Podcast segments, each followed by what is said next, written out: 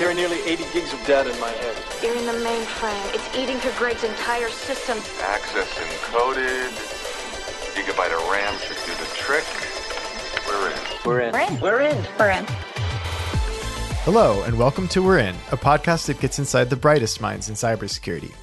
I'm Blake Sobczak, and I hope you're ready for some serious cyber real talk from our next guest, Emma Stewart. She's an independent consultant on power and energy security strategies. Emma was recently a speaker at the famed S4 Industrial Cybersecurity Conference in Miami Beach. We'll get into her experience there, her cancer survivorship, the risk of catastrophic cyber enabled power outages, and our shared appreciation for creative ways to get the word out about security threats. Emma has decades of energy sector expertise, including most recently as chief scientist of the National Rural Electric Cooperative Association. She also happens to hold a PhD in electrical engineering. We'll hear more from Emma momentarily, but first, here's a quick word from our sponsor. Attackers scan your systems daily. You just don't get the report. Synack's security testing platform stands out by drawing on a trusted network of global security researchers. From web apps to headless APIs, our platform helps you find and fix gaps in your security posture. Learn more at synack.com. That's S Y N A C K.com. Well, thank you so much for joining us, Emma. Really appreciate having you on the show. Hello, nice to be here. Hope all is well. Yeah, all's well. So you delivered a talk recently at the S4 Industrial Cybersecurity Conference. That is one of my all-time favorite InfoSec conferences. Industrial cybersecurity focus based in Miami Beach. I guess what can you tell me about that experience? It was actually a really great experience. I've spent uh, a couple years or more than a couple going to the conference. I've never actually spoken. So finally I, I got the guts to actually stand up on the main stage and say what I wanted to say. So it was a great experience all of the providers, all of the different people are there. It's really it's a great community to be in, just to share information with people and and walk around, and even just more comes from just walking around the corridor half the time than even going to a lot of the talks. Not that the talks aren't wonderful, but yeah, there's a lot to learn there there's a lot to learn, and I'm sure there's a little bit of relaxation happening too on the side in Miami Beach. I'm a little jealous uh, being based in DC. Sometimes around the time S4 happens in the winter, it can look like a pretty nice destination to get down to and talk about cybersecurity issues. Oh yeah, a conference at a beach is never going to be that bad, especially in Miami. So you know, it's it's a good place to be. now, at, at the time, you were chief scientist at the National Rural Electric Cooperative Association. I guess first of all, chief scientist. Uh, that's a pretty interesting title. Uh, what is that about? I'm actually joking at the moment that I'm currently the chief of the House of Emma. I recently left NRECA, but I'm I'm still the same person, still the same. I like calling myself a chief scientist because it's a really cool title, to be honest. It's pretty much what I've been building to most of my career, in that I really like looking at what happens in the future and how to help people get there. I've worked in grid security for a long time. I've worked in resilience. I've always focused on the electric grid, and I think there's so many interesting things happening in it. So it's a cool place to actually be to see the future and the future we always planned when I worked in research and development as well. So now that that notion of resilience I find so interesting. I feel like you ask 10 different people what they think resilience means and you might get 10 different answers. So uh, what do you feel like a resilient grid looks like? I mean, we have, I think, three different definitions right now from three different agencies, so that's always interesting. But nice. resilient grid, yeah, no, there's there's three, but they all mean roughly the same in that we're able to recover from events. It's not necessarily being able to essentially like always withstand everything. It's not reliability. It's really how do you recover and remain with the lights on essentially when really bad things are happening. So it's a different scale of event. So from my perspective, there's also an angle of human resilience in the definition as well, and that resilience is really where we protect the humans from worst case scenarios happening as well, be that the lights being off for seven days or something along those lines. I hope that doesn't happen anytime soon because definitely need electricity both for my job and just for you know things like water and whatnot. From a from a cyber perspective, what does that worst case scenario look like? I mean, I, I know obviously it's a, it's pretty you know kept under wraps in some of these different examples that the utility industry is rehearsing around but like generally speaking what is the cyber threat facing the electricity industry today I mean, threat and vulnerability are two things that I think we talk about daily. Um, I was actually part of the, the RADICS work previously with DARPA, which was where we essentially ran through and I'll call it an emulation, a, a physical set of exercises where assume the lights have been off for 30 days. Where are we going to go from here? How do we restore everything?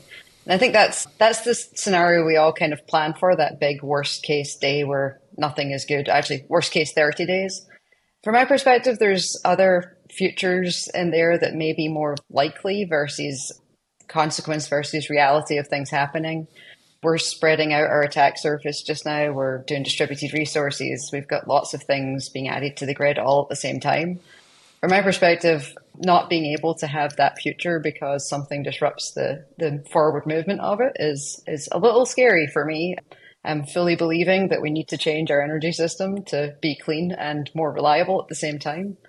If we don't get there, there's a, a bigger future in 20 years that's not going to be great. So, long term and short term, there's two different issues, I think, from the cyber perspective at the moment.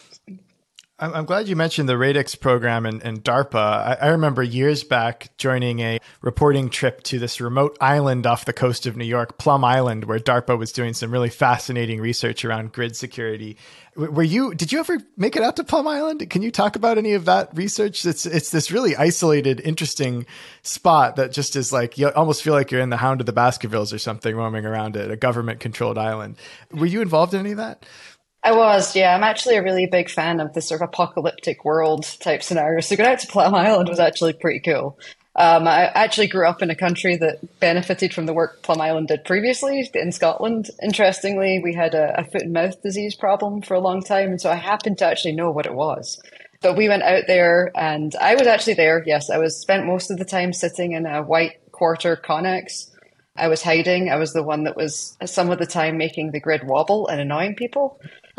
It was a pretty cool scenario. I was looking at things to do with how oscillations might happen on the grid and what that might mean to things like diesel generators and distributed resources. At the time, I was also leading one of the follow on projects where we were looking at things like large scale storage being out there and if it could help balance oscillations as well. So that was my life. I generally went there a couple times and ran around in circles with a lot of people. And I think most people weren't sure if I was Ginger Wright or Emma Stewart at the time. So it was it was a lot of fun. But Ginger Wright being affiliated with Idaho National Labs for listeners who may not yes. may not recognize that name, but yes, Virginia's great as well. Also, and I know the the National Labs have had a huge hand in some of that research. And yeah, it was really interesting. Yeah, you mentioned Plum Island has you know renowned for its research into um, animal diseases and I guess like has a level three bio containment facility or some such. It's and then also doing all this, you know, playing host because it's isolated grid to all these really interesting projects and, and research elements around cybersecurity. And you know, you, we talk about the worst case scenario, 30 days, just assuming that that's happened and not not really dissecting the likelihood of something like that. You know, I guess day to day, what are some of those more prosaic cyber threats that the electricity industry is facing? Because I know, okay, not everything's going to actually cause a, cause a blackout. In fact, there never has been one in the U.S. that we've known to be tied to a cyber attack. One of the, the really interesting things that came out of all of that work that I, I found most interesting was, again, from a human perspective, I was watching sort of the cyber teams work with the grid operator teams. And at some point, I remember them yelling at each other and somebody wanting to put the system onto manual and get the lights on. And they weren't understanding that there was something set up there that was going to brick everything at the time they did that. And so everyone was running around and yelling at each other. And I think that was the really cool thing on that island is you kind of isolated people and their emotions. And so you started to see how things were going to play out.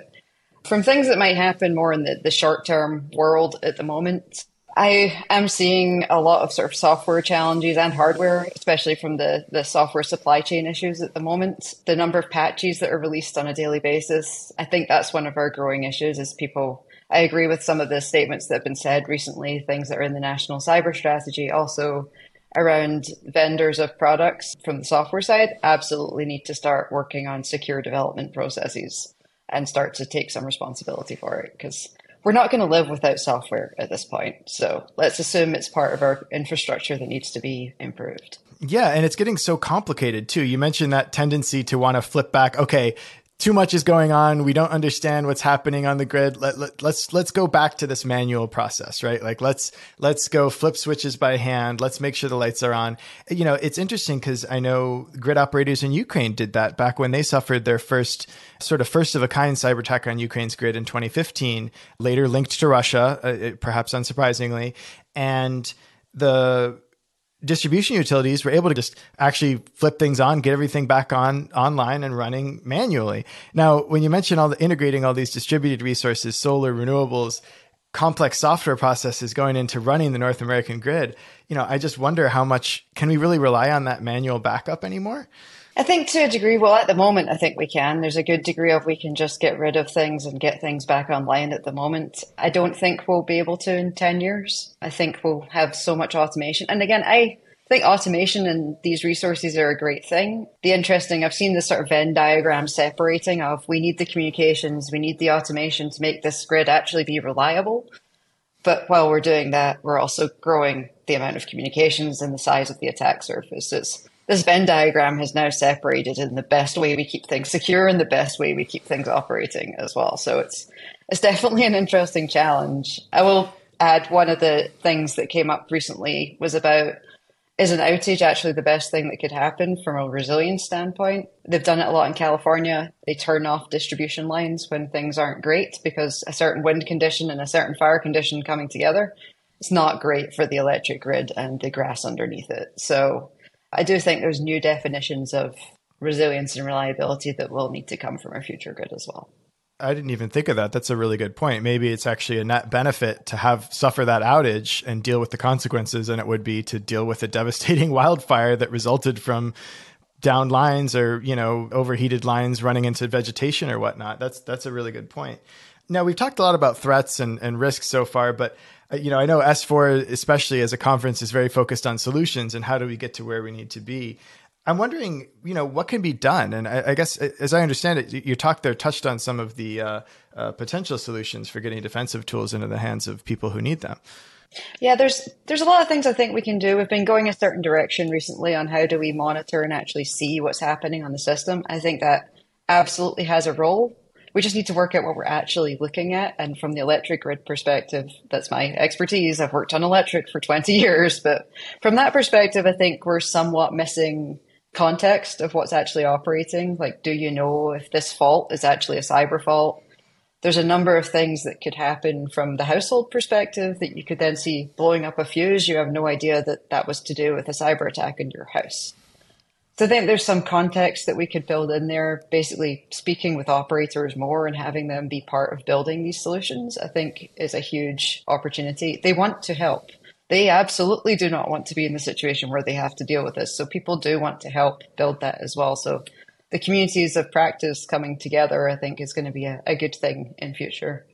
One of the things I've been thinking about recently has also been interoperability and diversity of components when say you install solar in a neighborhood there's an interesting thing that happened in the last i think five years that one installer comes in and you end up with the entire neighborhood having the same component. I think there's a lot we can do there from the simple side of let's not have the same component be on every single location all doing the same thing. So think as the, the market's building there's a good diversity in products and neutrality in products coming up as well that in the end it'd be really nice to just be able to spread things out and not be worried about one component on 12,000 houses. So there's a lot to do there, but interoperability of those components is, is going to be vital. Data standards, basically allowing everyone to work together in a way to defend the system. So you, you talked a little bit about some of your background, but as I understand it, you have you have quite an engineering background. How does that come into play in some of the work that you've done? Oh, my title has changed from engineer to scientist, and at some t- point I was a scientific engineer. I've varied between them both. My favorite part is essentially I'm very good at breaking things and I like rebuilding them after that and working out how things could be done better. I have a small history of knowing how things go on fire, which is quite helpful. It comes from my my dad's a forensic scientist and he used to call me frequently to ask me how things went on fire, especially in the electric system. And going back to fundamental physics, I could usually work it out. But the that helps me with the work I do now. Of if I know how I can break it, I know how I can probably stop someone else from breaking it, and that's that's kind of the engineering mindset more than the science. But then it gives me the future where the science will fix some of these problems in the future. So. I'm picturing that meme of the the dog sipping coffee surrounded by fire. Is that so? You could you, you could reverse engineer what happened there, basically. I'll, I'll, send you a picture for this of my dog sitting around me as everything's on fire as I'm drinking coffee. You'll be totally fine. nice, nice. This is fine. This is fine. Well, no, it, it is. It is interesting that you know we hear so much about lurking Russian malware implants, China linked cyber espionage of oil and gas infrastructure, you know, really scary sounding stuff just day after day menacing our, our energy infrastructure. And, you know, I don't doubt that some of these threats are, are, are all too real, but sometimes it strikes me uh, that the risk can seem a little bit exaggerated. Again, when, when we've never really seen that impact, we haven't seen a US power outage attributed to a cyber attack. I guess, how do you communicate that urgency of needing to find solutions and deal with this when, I mean, I think rational people could look at it and say, hey, what's the big deal? I think that's been an interesting challenge recently. It's been a hard challenge. People are being flooded with information. And I mean, rightly so. There's been a lot happening, obviously, with the Ukraine, with Russia. Things have been spinning up pretty seriously. So these, a lot of the threats aren't unfounded, but we have had a little bit of issue with actionable advice, as in you can tell people this threat is coming, but if they can't do anything about it, all we've really done is cry wolf and they potentially might not do anything in future when it comes again or not see it. So we definitely need to think about how we provide people actionable information in future or just send at the top of this, here's the action you need to take immediately. Then the rest can flow from that. I, am used to sending people emails that say that. So it's a, here's what you should do now. But yeah, I do think the actionable information needs to, to improve as well. And definitely, uh, how do we help people that have one cyber staff, one IT staff that are trying to hold things together? How do we get more people around them when something is really bad and we know the right threats? So I do think there's a pretty solid community that needs to build around these entities to really help them at this point. Right. And that harkens back to some of your work at the National Rural Electric Cooperative Association. I guess, you know, representing hundreds of smaller electric energy providers throughout the US. And as you just mentioned, you know, some of these entities might not have designated, you know, crack cyber teams ready to leap in at the first sign of a threat. And, you know, maybe they're, maybe they have one IT person allocated for a geographic area that spans multiple towns in rural, you know, in, in rural Wyoming or who knows. I guess who protects these companies and utilities? I mean, I, I, feel like that's it's not like the threats just diminish just because you're a smaller entity. We've seen ransomware target everybody from tiny schools to Fortune 500 companies. Yeah, there's I've seen ransomware target 7,000 person locations that can come in with a ransom of 3 million dollars and I think I worked out on a per meter basis where I was like this is going to cause everyone about $400 if they have to pay 3 million dollars. Because then that's like a direct cost to the customers. Obviously, it's more difficult than that, but I was doing some of the math. Interestingly, in rural communities, I think it's not just the electric side. They also have the hospital problem. They have water, for example there's definitely a whole of community approach that potentially can be considered here. It's something we were working on. How do you look at all these different providers? Because half the time, I don't actually think there's two or three more cyber people hanging out in the town waiting for a job. There's a good chance that that community has a limited number of people that have really got that expertise or desire to stay in a rural community with that expertise because I'm not going to lie, you can get paid a lot more moving into a city to do that kind of work. So it's a big challenge. I think it's going to be a long term challenge as well. We need to build communities around this. I think there's regional approaches that are coming up. I've seen some really cool work coming out of places like Kansas, Arkansas. They're building communities that are essentially not tied to any one particular entity. They can come in though and be a sort of crack cyber team that we're looking for, but they can spread it out or have fractional ownership across an entity. I think ownership is a really important piece if you don't own your cyber team, there's a good chance you won't necessarily know what to do with them when the time comes. So taking ownership or partial ownership of those kind of regional approaches is, is great and important. I think it's really starting to come together just now, though, that a, a 10 person utility serving a, a small water entity isn't going to hire four people with four different skill sets to just do cybersecurity. The, the chemical engineer might have a problem with that at that point. So I think there's a, a, lot that can be done there. Yeah. If you've got one chemical engineer who's keeping the water clean every day, but you've got four cyber people who are helping patch your software, they're not going to be very happy people. That's so, that and also they can't necessarily afford it. So it's Right, right. And you know, with with this specialty that's involved in cybersecurity, you know, that sort of approach does make me wonder almost it feels a little bit like parachuting in, right? If you have these regional teams even and suddenly something happens on a network you might not be familiar with, I can see how that would be challenging if you don't have that ownership or that pre-existing relationship of having the tools needed to actually resolve and respond to that and understand what's going on. But I guess that's where maybe engineering kicks in. You can always fall back to the fundamental physics of the problem, right? And if something's happening on the on the grid or in the water, you can hopefully fix it. Hashtag physics. Yep, physics can usually get us somewhere. so I'll, I'll, let listeners in on a little secret in the interest of transparency. Emma and I are coin carrying members of a very highly elite beer information sharing and analysis center, uh, the Beer ISAC. It's a classified top secret cadre of just hackers and cyber professionals. Okay, I'm I'm sort of kidding, but on a serious note, how do you make sure that cybersecurity information gets to where it needs to go in critical infrastructure industries? Uh, one of the great things about the Beer effort and all the other type of information sharing is I've noticed in the last year the community is really built to we don't really care where you work. We will be able to work with you and share information because we're really all there for the same purpose. I don't think a lot of people are there for, well, some people are there for the money. A lot of us really aren't there for the money or doing it because, we, you know, our paychecks are great. We're doing it because we actually believe in what we're doing.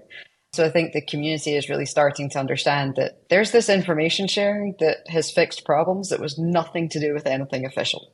And it happens a lot and it's good I think we need to find ways to make that spread because I think the US itself is a, a, huge, giant community of people who really want the same thing and everybody's trying. But the information sharing in that community is, is fantastic. And I think it's got some real potential to be an actual thing that people think about. Cyber mutual assistance is fairly similar as well out of the ESCC.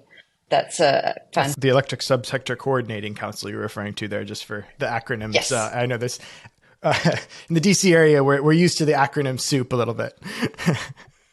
Uh, well, my initials are EMS. How do you think I got here? My initials are Emma Mary Stewart. So I, that was it. They gave me a name that was bound to end up doing this. Emergency management system, energy management system. You've got all sorts of options there with EMS, huh? I, it's wonderful. I love it. That's my parents did not think this one through. the community is really, the community is really growing you can see people coming in who are brand new and they get definitely there's a like especially women in cyber that there's different groups that help people get ahead work out what to do work how to work through the system that is still predominantly a, a male system as well so working your way into this is is not always easy. So i think the community is really helping at that point. Well i noticed you know watching from afar i guess the s4 conference it sounded like there was an event that's been quite a success geared toward just that issue of elevating the networking opportunities and entry and, and, you know advancement career advancement possibilities for women in cyber that takes place at, at that conference. Were you able to participate in that? One of the things that happened at s4 which was wonderful i, I get a little cross claustrophobic when i'm around too many people i walked into the women in ics event industrial control systems and it was too busy for me which is one of the best things I think I saw at that conference. I felt like there was so many women there that I was I was shocked and happy to stand back and watch it because it was a wonderful thing to see. I was actually happy to be claustrophobic at an event for once in my life. So I think it's been a really great initiative from Dale and the S4 crowd to, to keep pulling people in. I've definitely made new contacts and got new friends out of that who are all working in the same industry. So I think it's a a great way to keep encouraging it, I think, is 100 sponsored tickets that come to the event as well. You could definitely see the enthusiasm there as well. So I've always said one of the biggest things you need to do to get ahead in this industry is to show up. And so helping people show up is, is really important. So. Well, and to your point earlier about fostering this community and just how many problems end up getting solved by some of those serendipitous connections and people who know each other and oh yeah i can call emma up and share this or whatever and you just have all that built in. You know i guess the the the one concern i have with that approach is, is is it something that can really scale? And as we're you know tackling these global problems that cross international borders and you know state levels in the us you know how can we how can we really move the dial on the cyber threat I do think cyber mutual assistance is coming around to that model as well. There's new initiatives that are starting to partner with, say, local guard units, other different entities that could be helpful.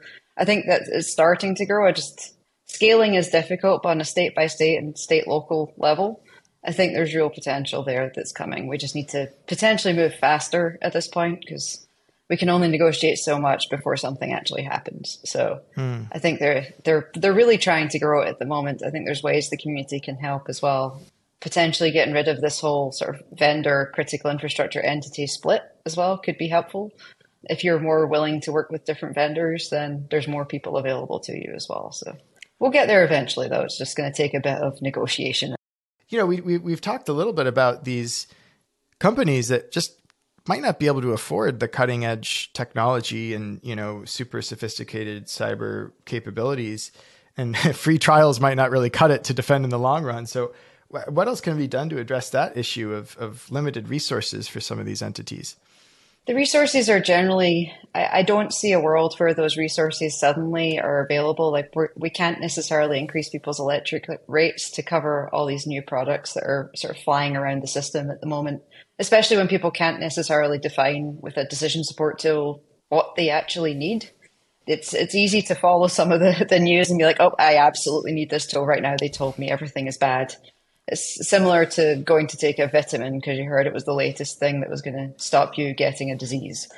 In the end, I think there's a decision support that the community can help with building how you pick the right products, even just getting the basics right at this point. Um, we could put the most advanced measurement tool in place. We could put 10 people standing around it. If you've got a giant hole in your system that you didn't patch, it, what was the point in putting the monitoring in place?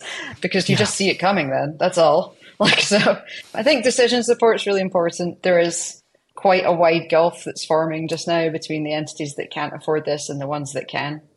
I think that gulf might be getting bigger the more products that hit the market. So reliance somewhat on these vendors, these sorry vendors, but reliance on people that hey. are essentially creating new products is hard. Switching gears to a, a, little bit of a more personal note, you've been open about your cancer survivorship. I guess what has that path been like for you, both personally and professionally? So yeah, I was I was diagnosed with breast cancer when I was 32 years old. I was working at one of the national labs. I had it was a complete surprise. Talk about we're talking about cybersecurity and events popping up from nowhere. That was definitely one of those for me. I have no family history, so it was a kind of a giant surprise. Suddenly, I'd just done an Ironman as well, and I was pretty much about as fit as any human can be. So that's probably why I'm so open about it. Is I, I like to make sure people know that these things can happen. Um, I also do believe that we should be bringing our whole self to what we're doing and people understanding that everyone is human and things happen is really important to me as well. I've I've heard too many friends are hiding bad things that are happening to them while they're in their employment because they they might be concerned that everyone judges them. I think people need to talk more about the things that are impacting them because it's a stressful environment to work in to begin with. So when something is happening, I think it's important. But I think that was my lesson in human resilience eight years ago was okay, mm. I'm going to power on through this one. I was really lucky in that I I was I was as fit as I was. So my fitness declined obviously, but I came back pretty strong. Not everyone gets that luxury, so I understand it can be really hard, but I'm a I'm a lucky human in that I found it and survived it. So here I am. A lot of it's luck. But I do think that there's a lot of lessons on the resilience side that I apply to my work every day. I'm a I'm a really resilient human. I can come back from a lot of things pretty quickly. I usually have a I have a rule now that I take a day to recover from something bad, and then I'm, that day can be my worst day. I can eat all the chocolate, but the next day I get to wake up and put back on my shoes and keep going. That's the get back up and keep moving forward is generally my approach. But I was very lucky though. I kept working. The first day I, I turned up on a phone conference with a bald head because I was in chemo. I made a, a running joke that I look at me, you made me tear all my hair out with frustration just to get everyone past the moment of, oh my goodness. Um, so, yeah, I got used to the sad face, and then I, I, would generally, my sense of humor is dark and ridiculous. So I would, I would make jokes to get people over it. But it was important to me to show up as well because I, I look how I look, and I think that's important also. So.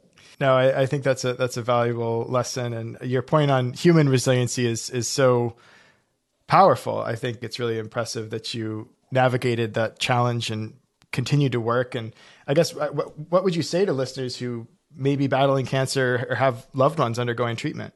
It's it's never going to be easy. I, I, don't want to pretend or minimize how hard battling these things are. I think some people are like, "Well, you were fine." I was like, "Well, no, I still went through 16 rounds of chemo. It was still pretty hard." I, I do like to say to people, like opening up and saying what's going on is really important. Your family listening to what's going on is also hard. It's really hard to accept that somebody in your life is going through something that might kill them, and uh, people do tend to be like, "Oh, yeah, you, you'll be fine." I do think sort of accepting that you're you're you're going through something hard and finding a way through it, it, it will be over eventually. You will, it will be a horrible period of time, but at some point you'll get back up. And that's important for people to see. Some people do get back up, some people don't, but it's, it's a factor of life that you can't really control at this point. So if it hits you, just keep moving forward. That's that's my just keep swimming to reference a movie as well as what I say fairly frequently when things are bad. But just keep moving forward is important. Well, and it sounds like if you were competing in Ironman competitions, you were quite the adept swimmer as well, or still are. I don't know if are you still on the on the tri circuits. Oh no, I, I hung up my I don't know three sports uh, a couple years ago. I I decided it was it was time. I wasn't enjoying it quite as much as I used to, and I'd, I'd gone to world championships for half Ironman and I, that was my goal. And after that was gone, I actually did that after cancer just to self promote a little bit. Wow. After I got to do that, I, I decided to take up more, how, how do I put this? Less safe sports, as it turns out. I decided to less take up things like downhill mountain biking.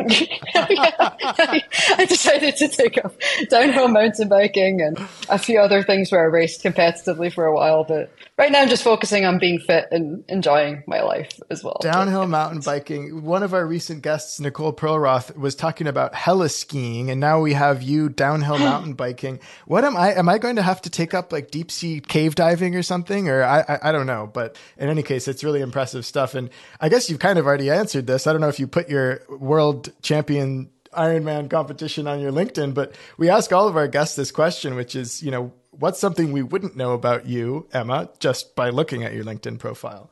Well, probably related to that, I obsessively collect bikes. I've got bikes in three different states, and some have motors, some are for downhill, some are for triathlon because I've done so many weird sports, I started to collect all these bikes all over the country.